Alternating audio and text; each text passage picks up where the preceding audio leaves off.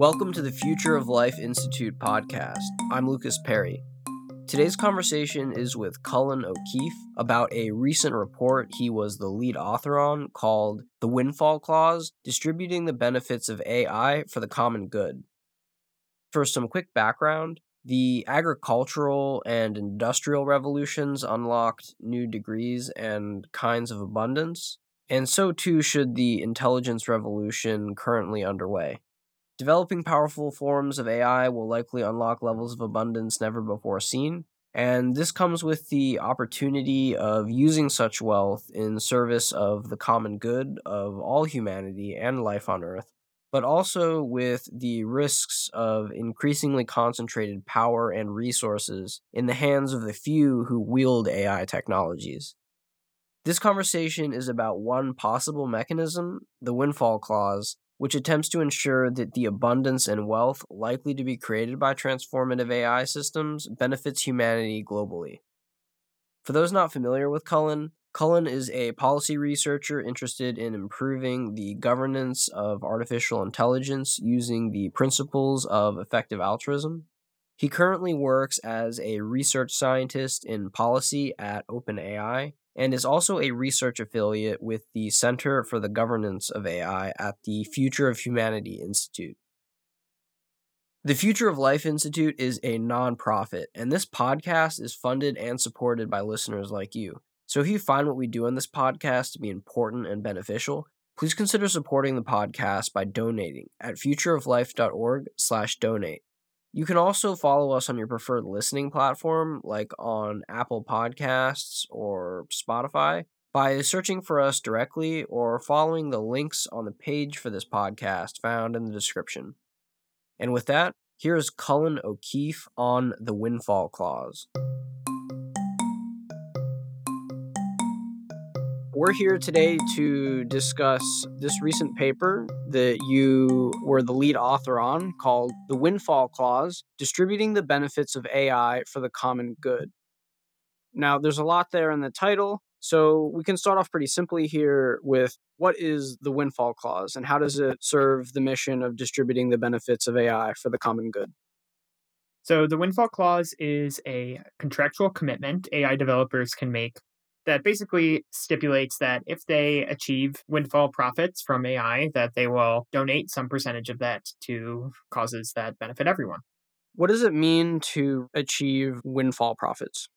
The answer that we give is that when a firm's profits grow in excess of one percent of gross world product, which is just the sum of all countries' G D P, then that firm has hit windfall profits. We use this slightly weird measurement of profits as a percentage of gross world product just to try to convey the notion that the thing that's relevant here is not necessarily just the size of profits, but really the relative size of profits relative to the global economy.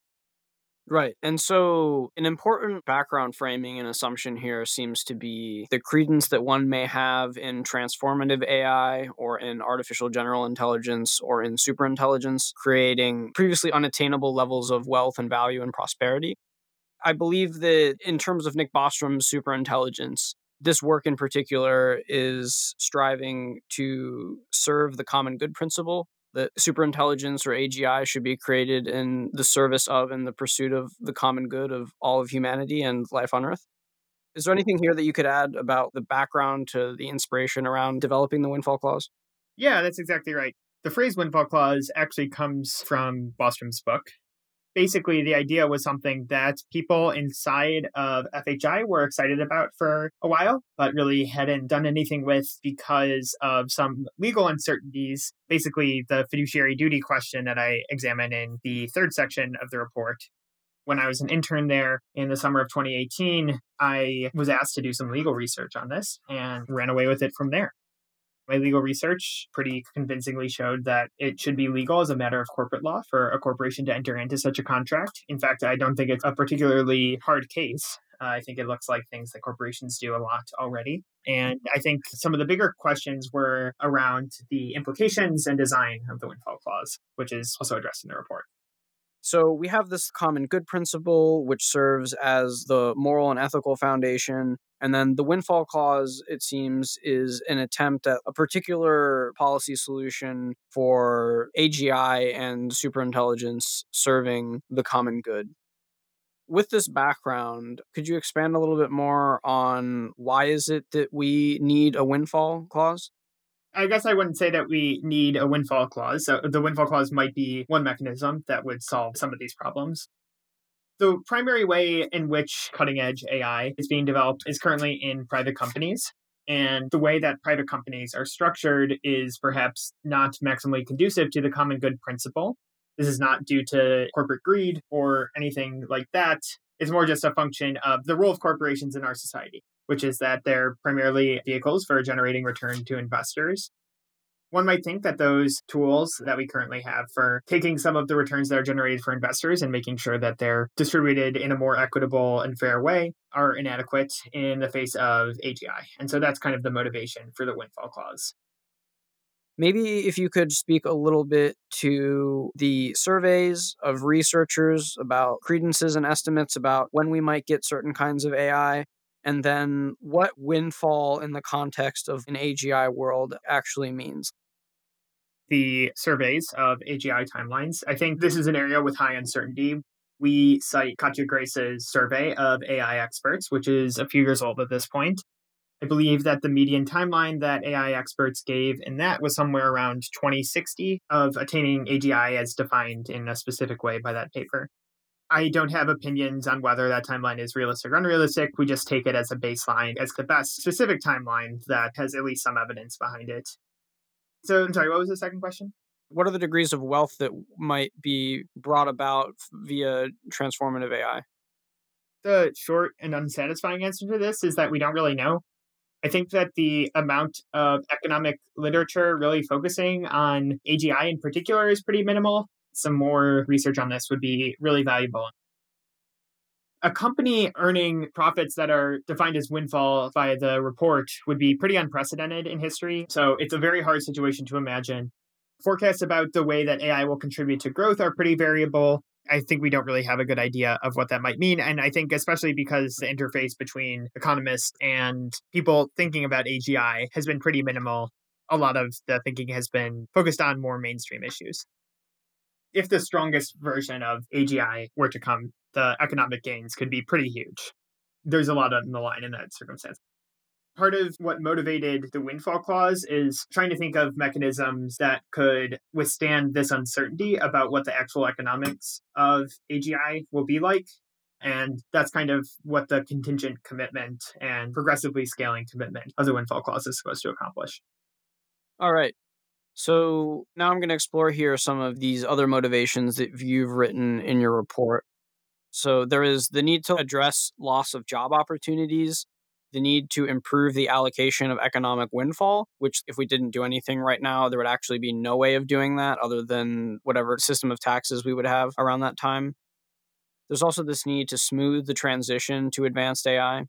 And then there is this general norm-setting strategy here, which I guess is an attempt to imbue and instantiate a kind of benevolent ethics based on the common good principle. Let's start off by hitting on addressing the loss of job opportunities.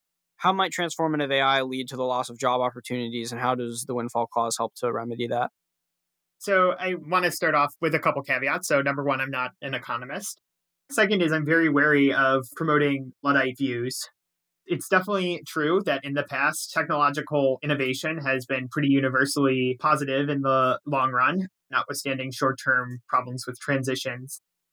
So it's definitely by no means inevitable that advances in A I will lead to joblessness or decreased earnings. That said, I do find it pretty hard to imagine a scenario in which we achieve very general purpose A I systems like A G I, and there are still bountiful opportunities for human employment. I think there might be some jobs which have human-only employment or something like that. It's kind of unclear in an economy with A G I or something else resembling it, why there would be a demand for humans. There might be jobs, I guess, in which people are inherently uncomfortable having non-humans. Good examples of this would be like priests or clergy. Probably most religions will not want to automate their clergy. I'm not a theologian, so I can't speak to the proper theology of that, but that's just my intuition. People also mention things like psychiatrists, counselors, teachers, childcare, stuff like that. That doesn't look as automatable. And then the human meaning aspect of this. John Danaher, a philosopher, recently released a book called Automation and Utopia, talking about how for most people, work is kind of the primary source of meaning. It's certainly what they do with the great plurality of their waking hours. And I think for people like me and you, we're lucky enough to like our jobs a lot. But for many people, work is mostly a source of drudgery, often unpleasant, unsafe, et cetera. But if we find ourselves in a world in which work is largely automated, not only will we have to deal with the economic issues relating to how people who can no longer offer skills for compensation will feed themselves and their families, but also how they'll find meaning in life. Right. If the category and meaning of jobs changes or is gone altogether, the Windfall Clause is also there to help meet fundamental, universal, basic human needs, and then also can potentially have some impact on this question of value and meaning. If the Windfall Clause allows you to have access to hobbies and nice vacations and other things that give human beings meaning. Yeah, I would hope so. It's not a problem that we explicitly address in the paper. I think this is kind of in the broader category of what to actually do with the windfall once it's donated. You can think of this as like the bottom of the funnel, whereas the Windfall Clause report is more focused at the top of the funnel, getting companies to actually commit to such a thing. And I think there's a huge, rich area of work to think about what do we actually do with the surplus from A G I once it manifests, and assuming that we can get it into the coffers of a public-minded organization. It's something that I'm lucky enough to think about in my current job at OpenAI. So yeah, making sure that both material needs and psychological higher needs are taken care of, but not something I have great answers for yet. So moving on here to the second point, we also need a windfall clause or function or mechanism in order to improve the allocation of economic windfall. So could you explain that one? You can imagine a world in which employment kind of looks the same as it is today. Most people have jobs, but a lot of the gains are going to a very small group of people, namely shareholders. I think this is still a pretty suboptimal world. There are diminishing returns on money for happiness. So all else equal and ignoring incentive effects, progressively distributing money seems better than not. Primarily, firms looking to develop A I are based in a small set of countries. In fact, within those countries, the group of people who are heavily invested in those companies is even smaller. And so in a world, even where employment opportunities for the masses are pretty normal, we could still expect to see pretty concentrated accrual of benefits, both within nations, but also, I think very importantly, across nations. This seems pretty important to address, and the Windfall Clause aims to do just that. A bit of speculation here, but we could have had a kind of windfall clause for the Industrial Revolution, which probably would have made much of the world better off, and there wouldn't be such unequal concentrations of wealth in the present world. Yeah, I think that's right. I think there's a sort of Rawlsian or Harsanyian motivation there that if we didn't know whether we would be in an industrial country or a country that is later to develop, we would probably want to set up a system that has a more equal distribution of economic gains than the one that we have today. Yeah, by Rawlsian, you meant Rawls's veil of ignorance. And then what was the other one that you said? Harsanyi is another philosopher who's associated with the veil of ignorance idea. And he argues, I think pretty forcefully, that actually the agreement that you would come to behind the veil of ignorance is one that maximizes expected utility, just due to classic axioms of rationality. What you would actually want to do is just maximize expected utility, whereas John Rawls has this idea that you would want to maximize the lot of the worst off, which Harsanyi argues doesn't really follow from the veil of ignorance and indeed uh, decision-theoretic best practices. I think that the veil of ignorance, which for listeners who don't know what that is, it's if you can imagine yourself not knowing who you were going to be born as in the world. You should make ethical and political and moral and social systems with that view in mind. And if you do that, you will pretty honestly and wholesomely come up with something to your best ability that is good for everyone. From behind that veil of ignorance of knowing who you might be in the world, you can produce good ethical systems. Now, this is relevant to the Windfall Clause because going through your paper, there's the tension between arguing that this is actually something that is legally permissible and that institutions and companies would want to adopt, which is in clear tension with maximizing profits for shareholders and the people with wealth and power in those companies. And so there's this fundamental tension behind the windfall clause between the incentives of those with power to maintain and hold on to the power and wealth, and the very strong and important ethical and normative views and compunctions that say that this ought to be distributed to the welfare and well-being of all sentient beings across the planet. I think that's exactly right. I think part of why I and others at the Future of Humanity Institute were interested in this project is that we know a lot of people working in A I at all levels. And I think a lot of them do want to do the genuinely good thing, but feel the constraints of economics, but also of fiduciary duties. We didn't have any particular insights into that with this piece, but I think part of the motivation is just that we want to put resources out there for any socially conscious A I developers to say, we want to make this commitment and we feel very legally safe doing so for the reasons that I lay out. It's a separate question whether it's actually in their economic interest to do that or not, but at least we think they have the legal power to do so. Okay, so maybe we can get into and explore the ethical aspect of this more. I think we're very lucky to have people like you and your fellow colleagues who have the ethical compunction to follow through and be committed to something like this. But for the people that don't have that, I'm interested in discussing more later about what to do with them. So in terms of more motivations here, the windfall clause is also motivated by this need for a smooth transition to transformative A I or A G I or superintelligence or advanced A I. So what does that mean? As I mentioned, it looks like economic growth from A I will probably be a good thing if we manage to avoid existential and catastrophic risks. That's almost tautological, I suppose. But just as in the Industrial Revolution, where you had a huge spur of economic growth, but also a lot of turbulence. So part of the idea of the windfall clause is basically to funnel some of that growth into a sort of insurance scheme that can help make that transition smoother. An unsmooth transition would be something like a lot of countries are worried that they're not going to see any appreciable benefit from A I and indeed might lose out a lot because a lot of their industries will be offshored or reshored and a lot of their people will no longer be economically competitive for jobs. So that's the kind of stability that I think we're worried about. And the windfall clause is basically just a way of saying you're all going to gain significantly from this advance. Everyone has a stake in making this transition go well.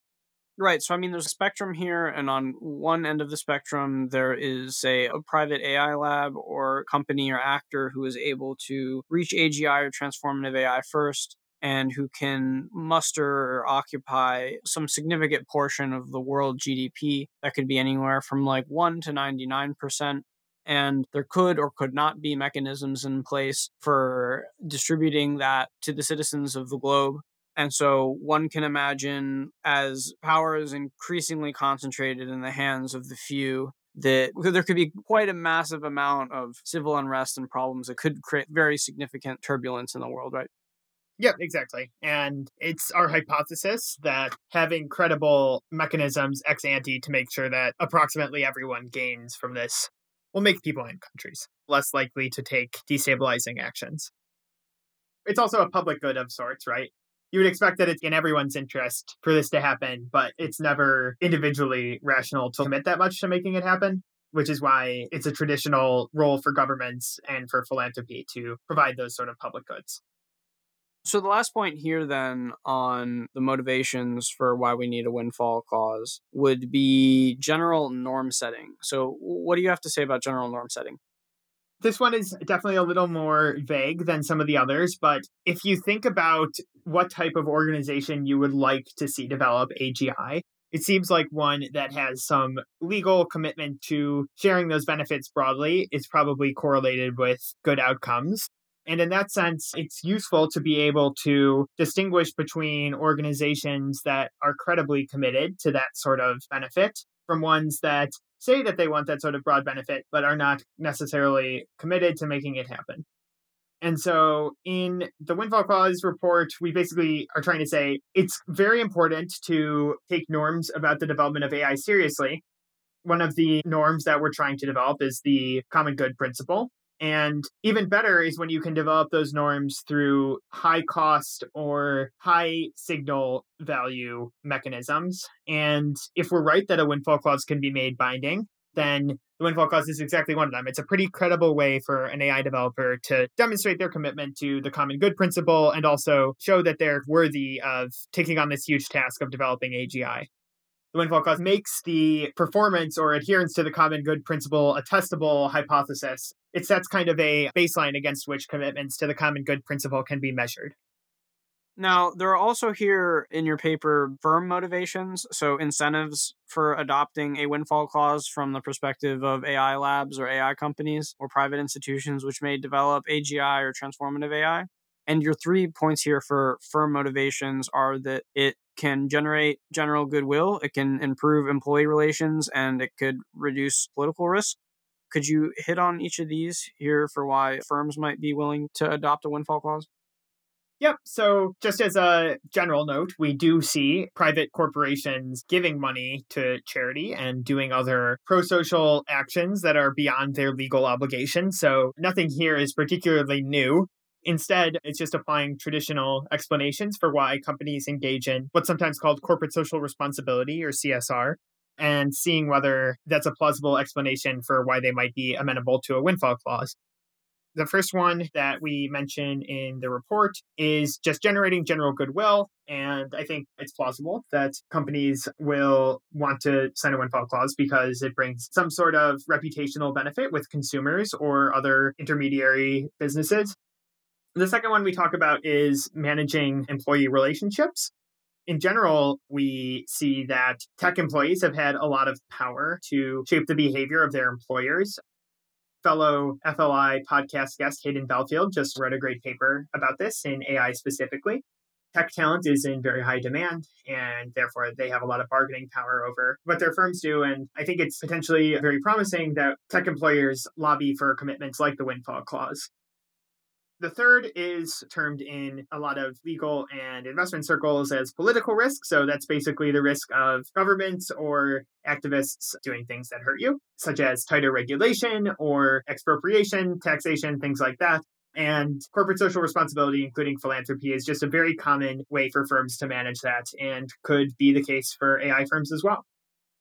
How strong do you think these motivations listed here are, and what do you think will be the main things that drive firms or institutions or organizations to adopt the windfall clause? I think it varies from firm to firm. I think a big one that's not listed here is how management likes the idea of a windfall clause. Obviously, they're the ones ultimately making the decisions, so that makes sense. I think employee buy-in and enthusiasm about the windfall clause or similar ideas will ultimately be a pretty big determinant about whether this actually gets implemented. That's why I would love to hear and see engagement around this topic from people in the technology industry. Something that we haven't talked about yet is the distribution mechanism.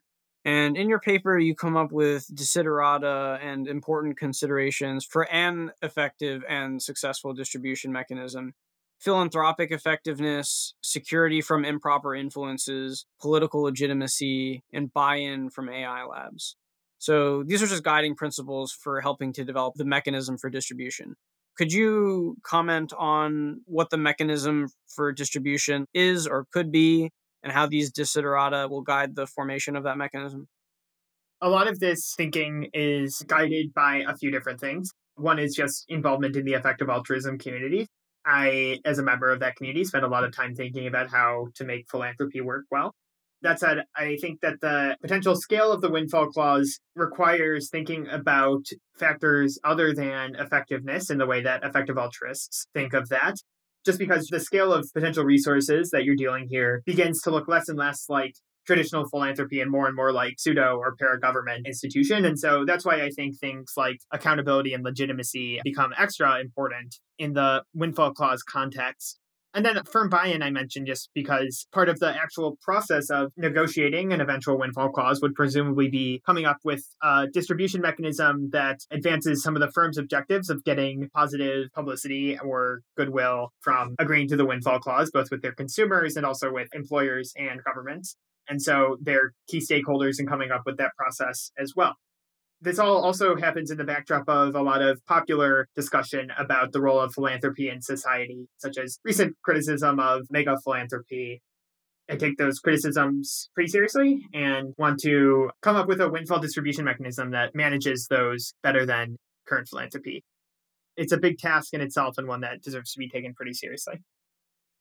Is the windfall function synonymous with the windfall distribution mechanism?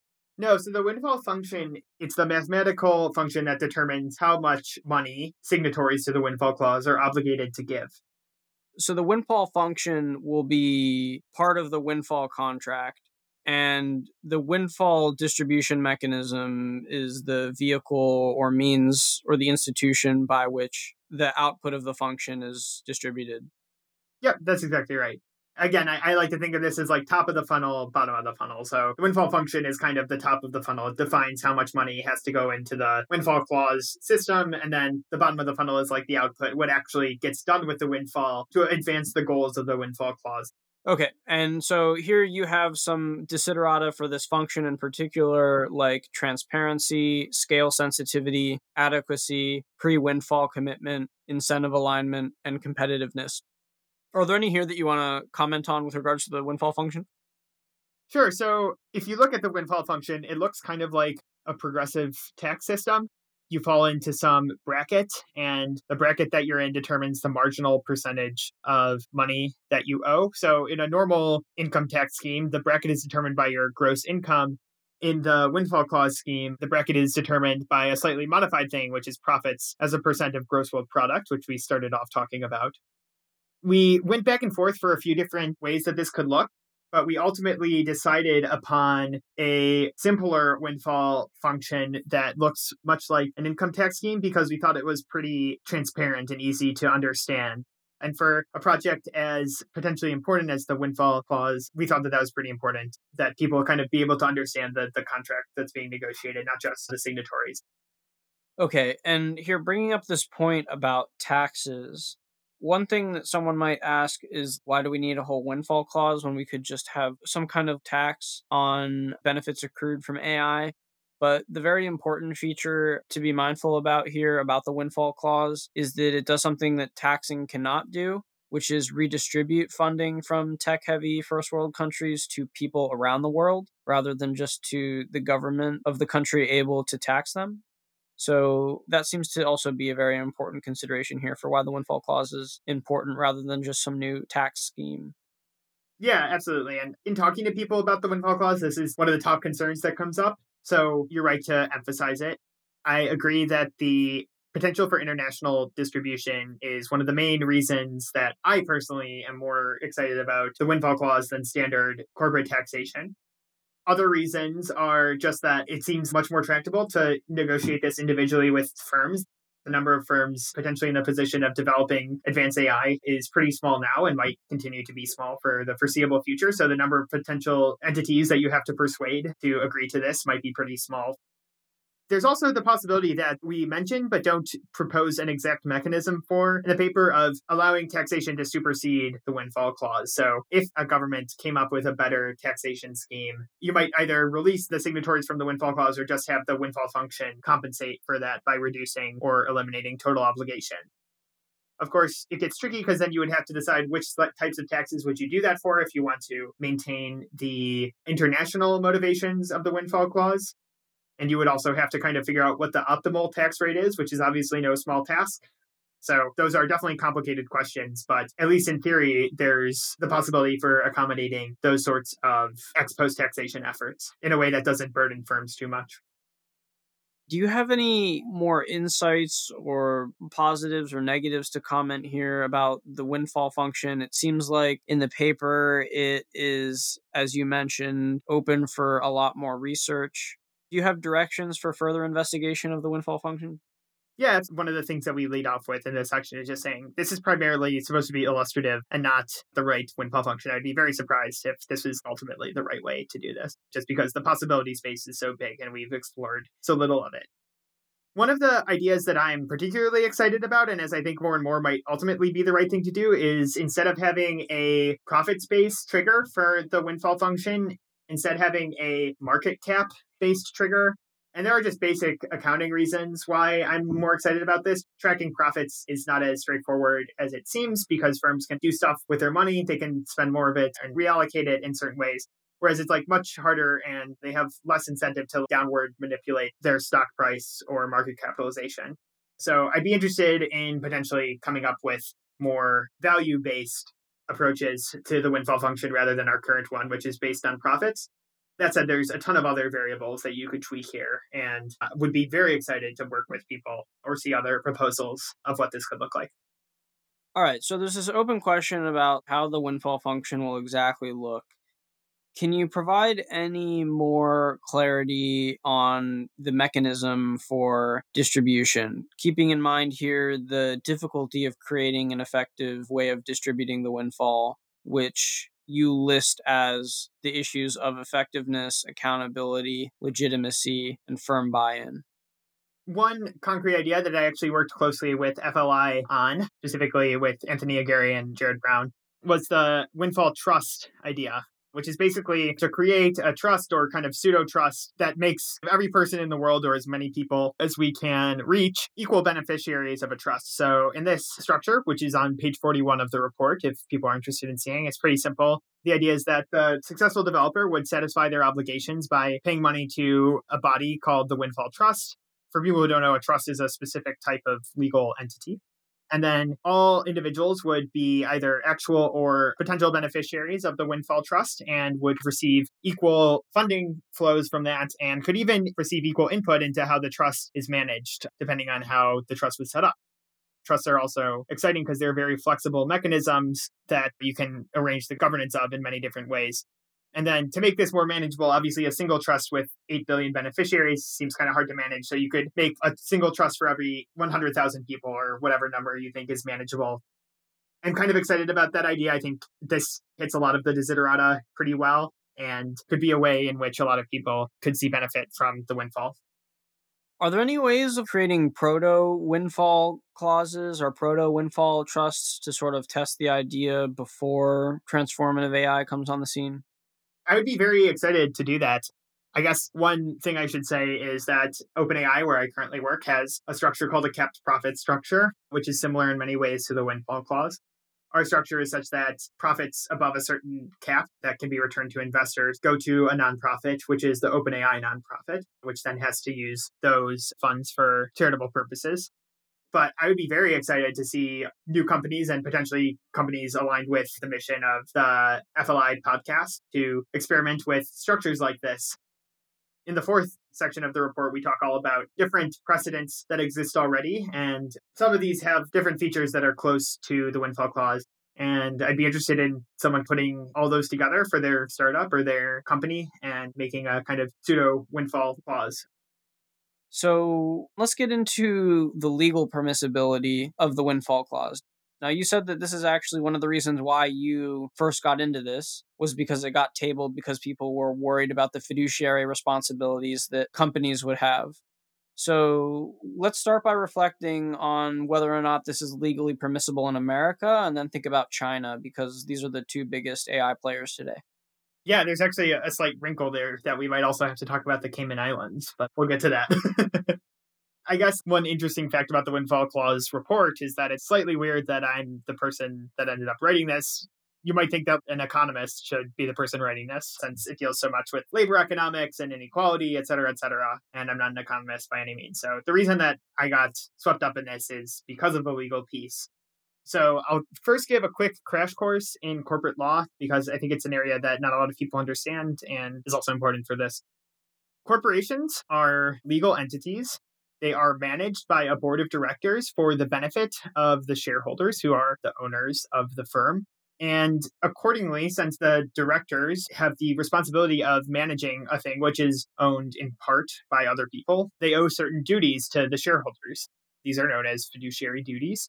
The two primary ones are the duty of loyalty and the duty of care. So duty of loyalty, we don't really talk about a ton in this piece, just the duty to manage the corporation for the benefit of the corporation itself and not for the personal gain of the directors. The duty of care is kind of what it sounds like, just the duty to take adequate care that the decisions made for the corporation by the board of directors will benefit the corporation. The reason that this is important for the purposes of the Windfall Clause and also for the endless speculation of corporate law professors and theorists is when you engage in corporate philanthropy, it kind of looks like you're doing something that is not for the benefit of the corporation. Kind of by definition, giving money to charity is primarily a philanthropic act, or at least that's kind of the prima facie case for why that might be a problem from the standpoint of corporate law. Because this is other people's money, largely, and the corporation is giving it away, seemingly not for the benefit of the corporation itself. There actually hasn't been that much case law, so actual court decisions on this issue. I found some of them across the U S. As a side note, we primarily talk about Delaware law because Delaware is the state in which the plurality of American corporations are incorporated for historical reasons. Their corporate law is by far the most influential in the United States. So even though you have this potential duty of care issue with making corporate donations, the standard by which directors are judged is the business judgment rule. Quoting from the American Law Institute, a summary of the business judgment rule is, a director or officer who makes a business judgment in good faith fulfills the duty of care if the director or officer, one, is not interested, that means there's no conflict of interest, in the subject of the business judgment, two, is informed with respect to the business judgment to the extent that the director or officer reasonably believes to be appropriate under the circumstances, and three, rationally believes that the business judgment is in the best interests of the corporation. So this is actually a pretty forgiving standard. It's basically just use your best judgment standard, which is why it's very hard for shareholders to successfully make a case that a judgment was a violation of the business judgment rule. It's very rare for such challenges to actually succeed. So a number of cases have examined the relation of the business judgment rule to corporate philanthropy. They basically universally held that this is a permissible invocation or permissible example of the business judgment rule, that there are all these potential benefits that philanthropy could give to the corporation. Therefore, a corporate director's decision to authorize corporate donations will be generally upheld under the business judgment rule, provided all these other things are met. So these firm motivations that we touched on earlier were generating goodwill towards the company, improving employee relations, and then reducing political risk, I guess, is also like having good faith with politicians who are, at the end of the day, hopefully being held accountable by their constituencies. Yeah, exactly. So these are all things that could plausibly financially benefit the corporation in some form. So in this sense, corporate philanthropy looks less like a donation and more like an investment in the firm's long-term profitability, given all these soft factors like political support and employee relations. Another interesting wrinkle to this is just like if you read the case law of these corporate donation cases, they're actually like quite funny. So the only case I quote from in the piece, Sullivan v. Hammer, a corporate director wanted to make a corporate donation to an art museum that had his name and kind of served basically as his personal art collection, more or less. And the court kind of said, you know, this is still okay under the business judgment rule. So that was a pretty shocking example of how lenient this standard is. So then the synopsis version here is that the Windfall Clause is permissible in the United States because philanthropy in the past has been seen as still being in line with fiduciary duties, and the Windfall Clause would do the same. Yeah, exactly. The one interesting wrinkle about the Windfall Clause that might distinguish it from most corporate philanthropy, but though definitely not all, is that it has this potentially very high ex post cost, even though its ex ante cost might be quite low. So in a situation in which a firm actually has to pay out the Windfall Clause, it's very, very costly to the firm. But the business judgment rule is actually supposed to protect these exact types of decisions because the things that courts don't want to do is be second guessing every single corporate decision with the benefit of hindsight.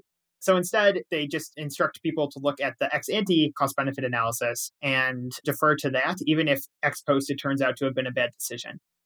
There's an analogy that we draw to stock option compensation, which is very popular, where you give an employee a block of stock options that at the time is not very valuable because it's probably just in line with the current value of the stock, but ex post might be hugely valuable. And this is how a lot of early employees of companies get wildly rich, well beyond what they would have earned at fair market in cash value ex ante.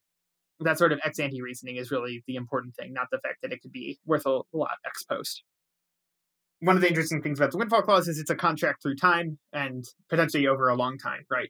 A lot of contracts that we make are pretty short-term focused. But the Windfall Clause is an agreement now to do stuff if stuff happens in the future, potentially in the distant future, which is part of the way that the windfall function is designed, right? It's designed to be relevant over a long period of time. especially given the uncertainty that we started off talking about with A I timelines. The important thing that we talked about was the ex-ante cost, which means the cost to the firm in expected value right now, which is basically the probability that this ever gets triggered, and if it does get triggered, how much it will be worth, all discounted by the time value of money, et cetera. One thing that I didn't talk about is that there's some language in some court cases about limiting the amount of permissible corporate philanthropy to a reasonable amount, which is obviously not a very helpful guide. But there's a court case saying that this should be determined by looking to the charitable giving deduction, which is, I believe, about ten percent right now. So sorry, just to use get the language correct, it's the ex post cost is very high because after the fact, you have to pay huge percentages of your profit. Yep. But it still remains feasible that a court might say that this violates fiduciary responsibilities, right? There's always the possibility that a Delaware court would invent or apply new doctrine in application to this thing that looks kind of weird from their perspective. I mean, this is like a general question of how binding precedent is, which is an endless topic of conversation for lawyers. But if they were doing what I think they should do and just straight up applying precedent, I don't see a particular reason why this would be decided differently than any of the other corporate philanthropy cases. Okay. So let's talk a little bit now about the Cayman Islands and China. Yeah. So a number of significant Chinese tech companies are actually incorporated in the Cayman Islands.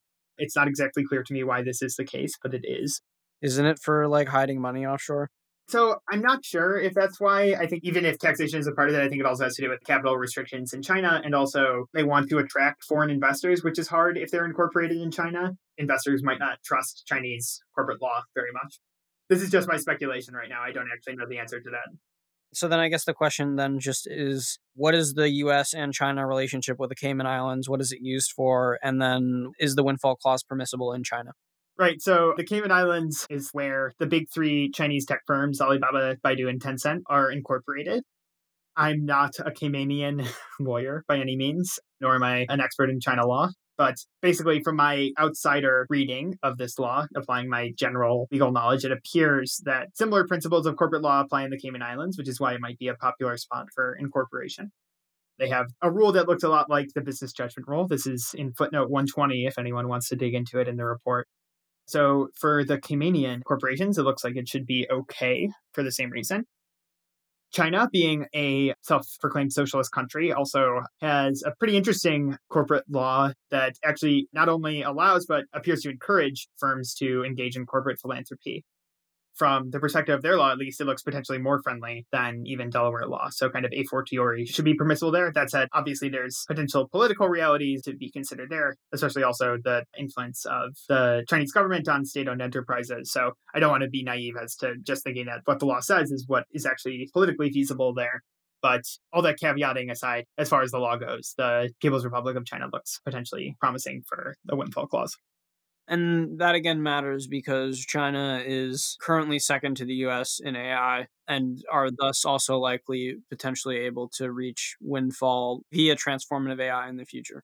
Yeah, I think that's the general consensus, is that after the United States, China seems to be like the most likely place to develop A G I or transformative A I. You can listen and read a lot of the work by my colleague Jeff Ding on this, who recently appeared on the eighty thousand Hours podcast, talking about China's A I dream, and has a report by the same name from F H I that I would highly encourage everyone to read. All right. Is it useful here to talk about historical precedents? Sure. I think one that's potentially interesting is that a lot of sovereign nations have actually dealt with this problem of windfall governance before, especially like natural resource-based states. So Norway is kind of the leading example of this. They had a ton of wealth from oil and had to come up with a way of distributing that wealth in a fair way, and has a sovereign wealth fund as a result, as do a lot of countries. And that provides for all sorts of socially beneficial applications.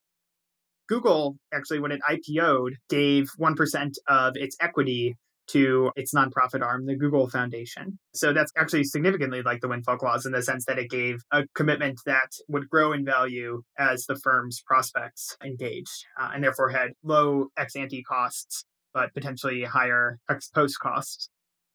Obviously, in personal philanthropy, a lot of people will be familiar with pledges like Founders Pledge or the Giving What We Can pledge, where people pledge a percentage of their personal income to charity. The Founders Pledge kind of most resembles the windfall clause in this respect. people pledge a percentage of equity from their company upon exit or upon liquidity events. And in that sense, it looks a lot like a windfall clause. All right, so let's get into objections, alternatives, and limitations here. First objection to the windfall clause would be that the windfall clause will never be triggered.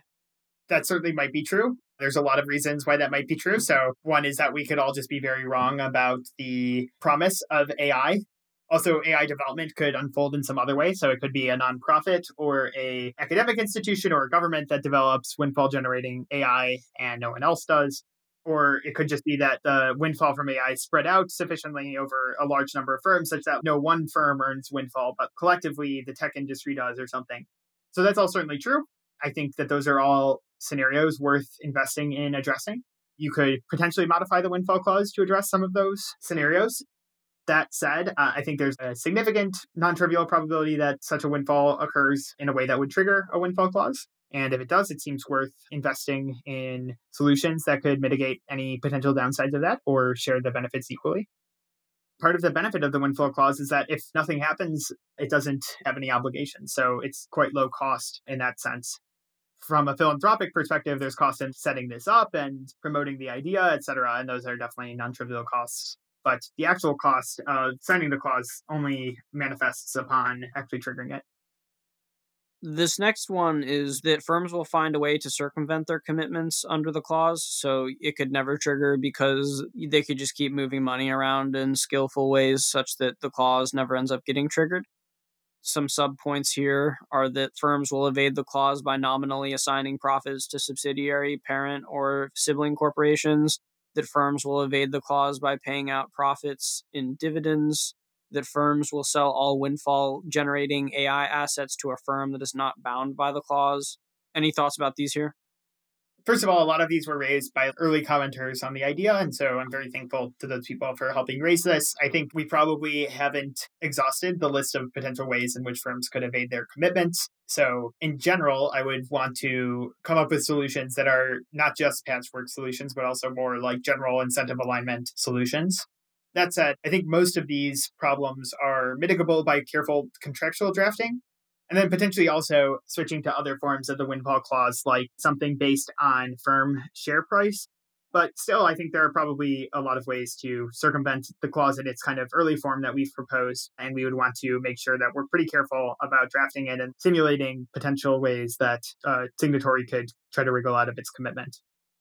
I think it's also worth noting that a lot of those potential actions would be pretty clear violations of general legal obligations that signatories to a contract have, or could be mitigated with pretty easy contractual clauses. Right, right. The solution to these would be foreseeing them and beefing up the actual windfall contract to not allow for these methods of circumvention. Yep. So now this next one I think is quite interesting. No firm with a realistic chance of developing windfall-generating A I would sign the clause. How would you respond to that? I mean, I think that's certainly a possibility. And if that's the case, then that's the case. And it seems like our ability to change that might be pretty limited. I would hope that most firms in the potential position to be generating windfall would take that opportunity as also carrying with it responsibility to follow the common good principle. And I think that a lot of people in those companies, both in leadership and rank and file employee positions, kind of take that seriously. We do also think that the windfall clause could bring non-trivial benefits, as we spent a lot of time talking about. All right. The next one here is the quote, "If the public benefits of the windfall clause are supposed to be large, that is inconsistent with stating that the cost to firms will be small enough that they would be willing to sign the clause," unquote. This has a lot to do with this distinction between the ex-ante and ex-post differences in cost, right? And also how there's probabilities and time involved here. So your response to this objection? I think there's some asymmetries between the costs and benefit. Some of the costs are things that would happen in the future. So from a firm's perspective, they should probably discount the costs of the windfall clause because if they earn windfall, it will be in the future. From a public policy perspective, a lot of those benefits might not be as time sensitive. So we might not super care when exactly those costs happen and therefore not really discount them from a present value standpoint. you also probably wouldn't want to live in the world in which there was no distribution mechanism or windfall function for allocating the windfall profits of one of your competitors.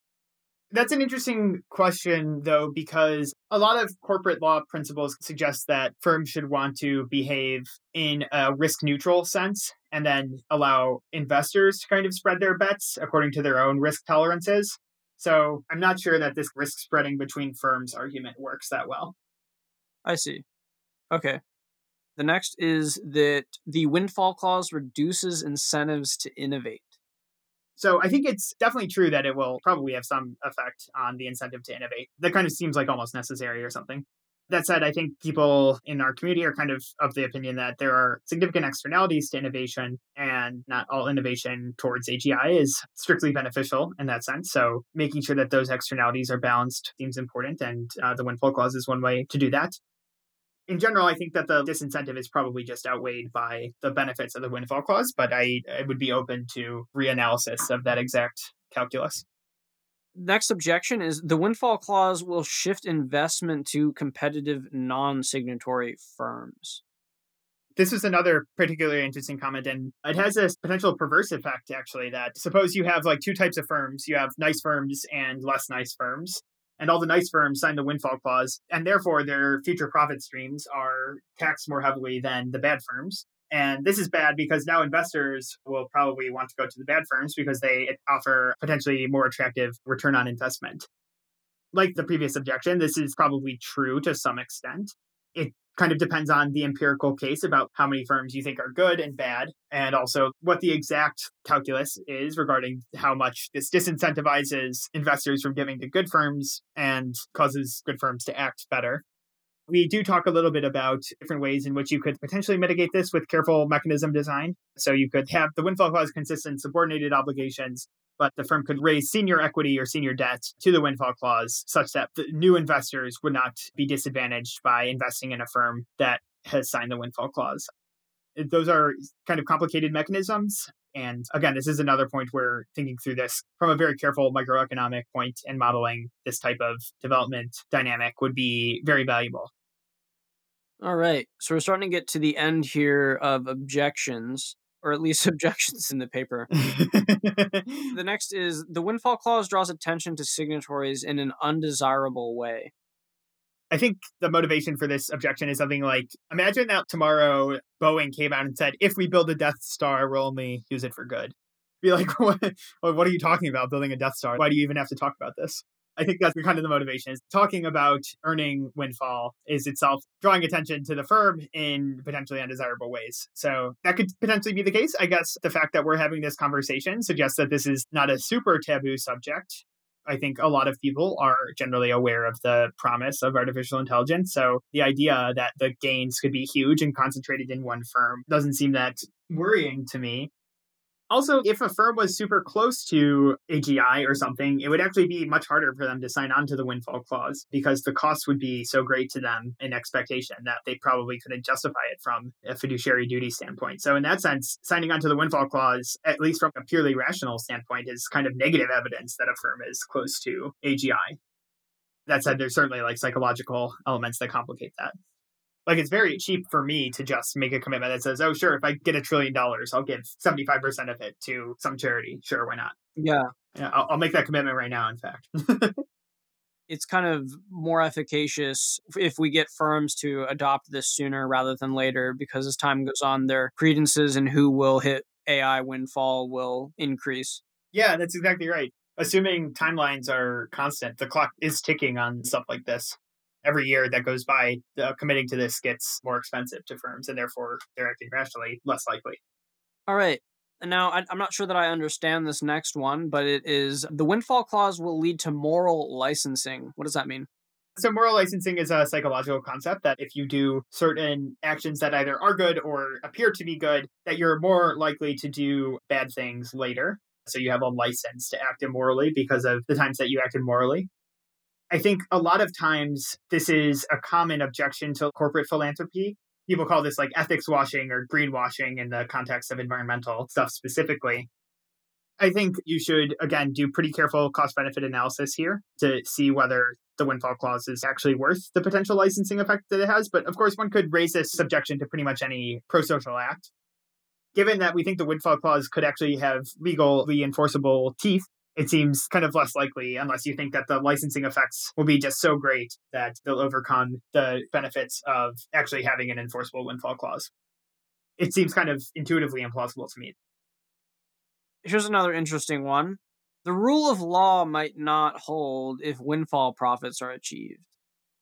Human greed and power just really kicks in. And the power structures which are meant to enforce the rule of law no longer are able to in relation to someone with A G I or superintelligence. How do you feel about this objection? I mean, I think it's a very serious one. I think it's something that perhaps the A I safety community should be investing more in. I'm also having an interesting discussion asynchronously on this with Rohin Shah on the E A forum. I do think there's a significant chance that if you have an actor that is potentially as powerful as a corporation with A G I and all the benefits that come with that at its disposal could be, such that it would be very hard to enforce the windfall clause against it. I guess that said, we do kind of see Davids beating Goliaths in the law. People do win lawsuits against the United States government or very large corporations. So it's certainly not the case that size is everything, although it would be naive to suppose that it's not correlated with the probability of winning. Other things to worry about are the fact that this corporation will have very powerful A I that could potentially influence the outcome of cases in some way, or perhaps hide ways in which it was evading the windfall clause. So I think that's worth taking seriously. I guess just in general, I think this issue is worth a lot of investment from the A I safety and A I policy communities for reasons well beyond the windfall clause. And it seems like a problem that we'll have to figure out how to address. Yeah. That makes sense.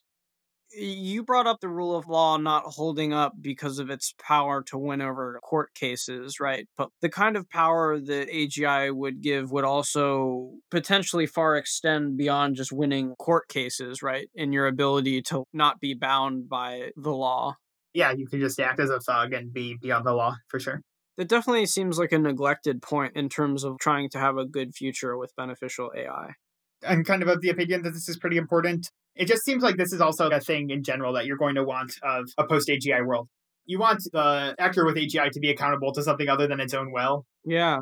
You want agreements that you make before A G I to still have meaning post-A G I and not just depend on the beneficence of the person with A G I. All right.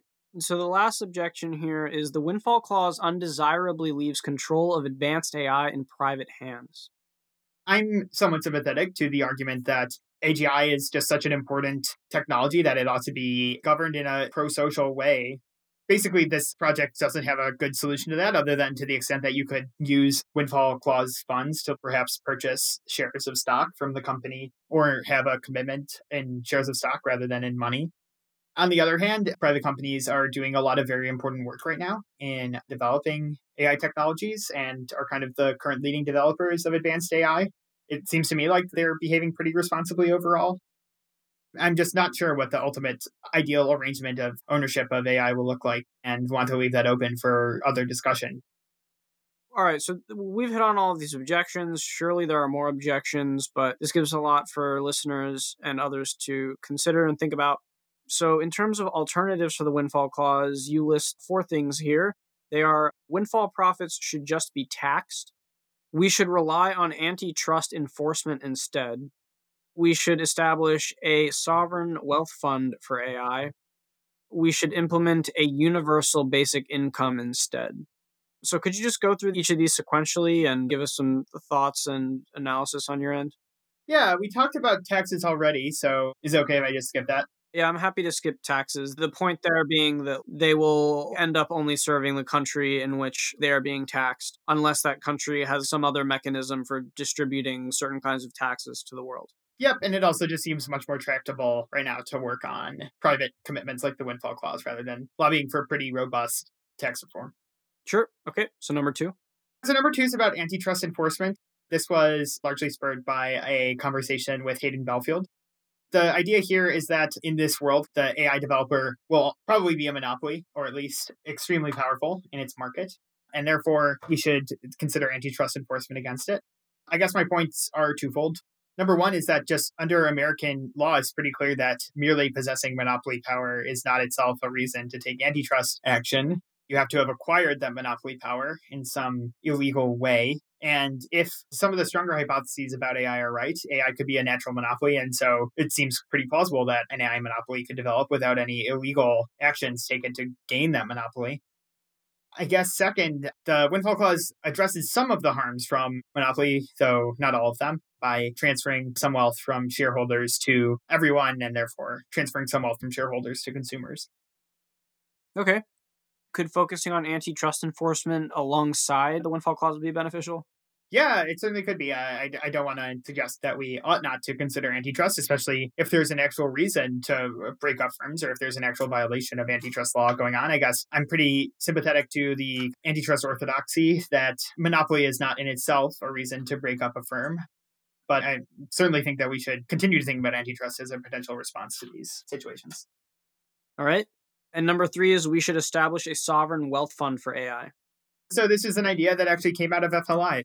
Anthony Aguirre has been thinking about this. The idea is to set up something that looks like the sovereign wealth funds that I alluded to earlier, that places like Norway and other resource-rich countries have, some better and some worse governed, I should say.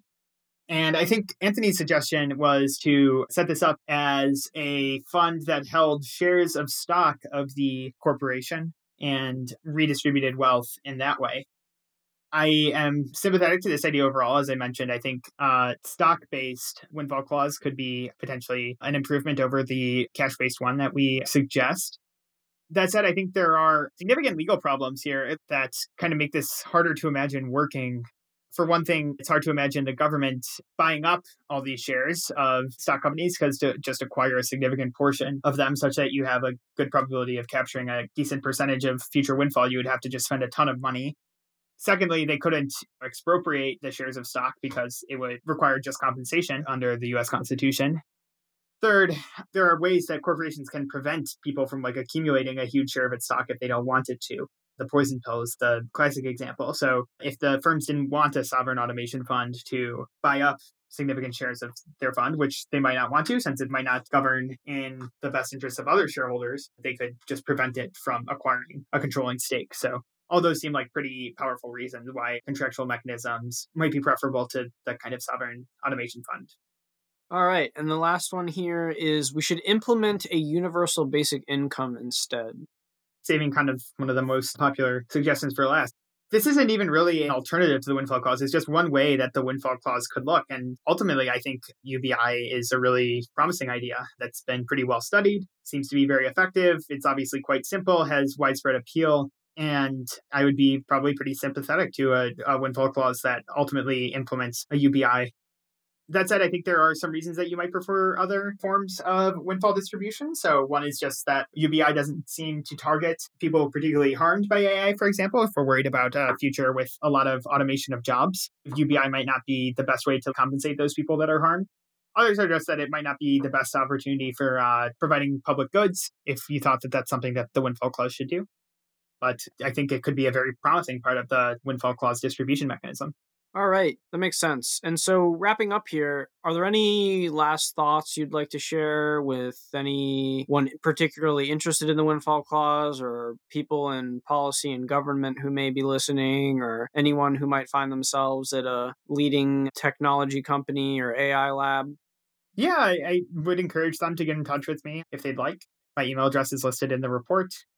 I think just in general, this is going to be a major challenge for society in the next century. At least it, it could be. As I said, I think there's substantial uncertainty about a lot of this. So I think there's a lot of potential opportunities to do research, not just in economics and law, but also in political science and thinking about how we can govern the windfall that artificial intelligence brings in a way that's universally beneficial. So I hope that other people will be interested in exploring that question. I'll be working with the Partnership on A I to help think through this as well. And uh, if you're interested in those efforts and have expertise to contribute, I would very much appreciate people getting in touch so they can get involved in that. All right. Wonderful. Thank you and everyone else who helped work on this paper. It's very encouraging and hopefully we'll see widespread adoption and maybe even implementation of the Windfall Clause in our lifetime. I hope so too. Thank you so much, Lucas. If you found this podcast interesting or useful, consider sharing it on social media, forums, with friends, or wherever you think it might be found valuable. We'll be back again next month with another episode in the F L I podcast.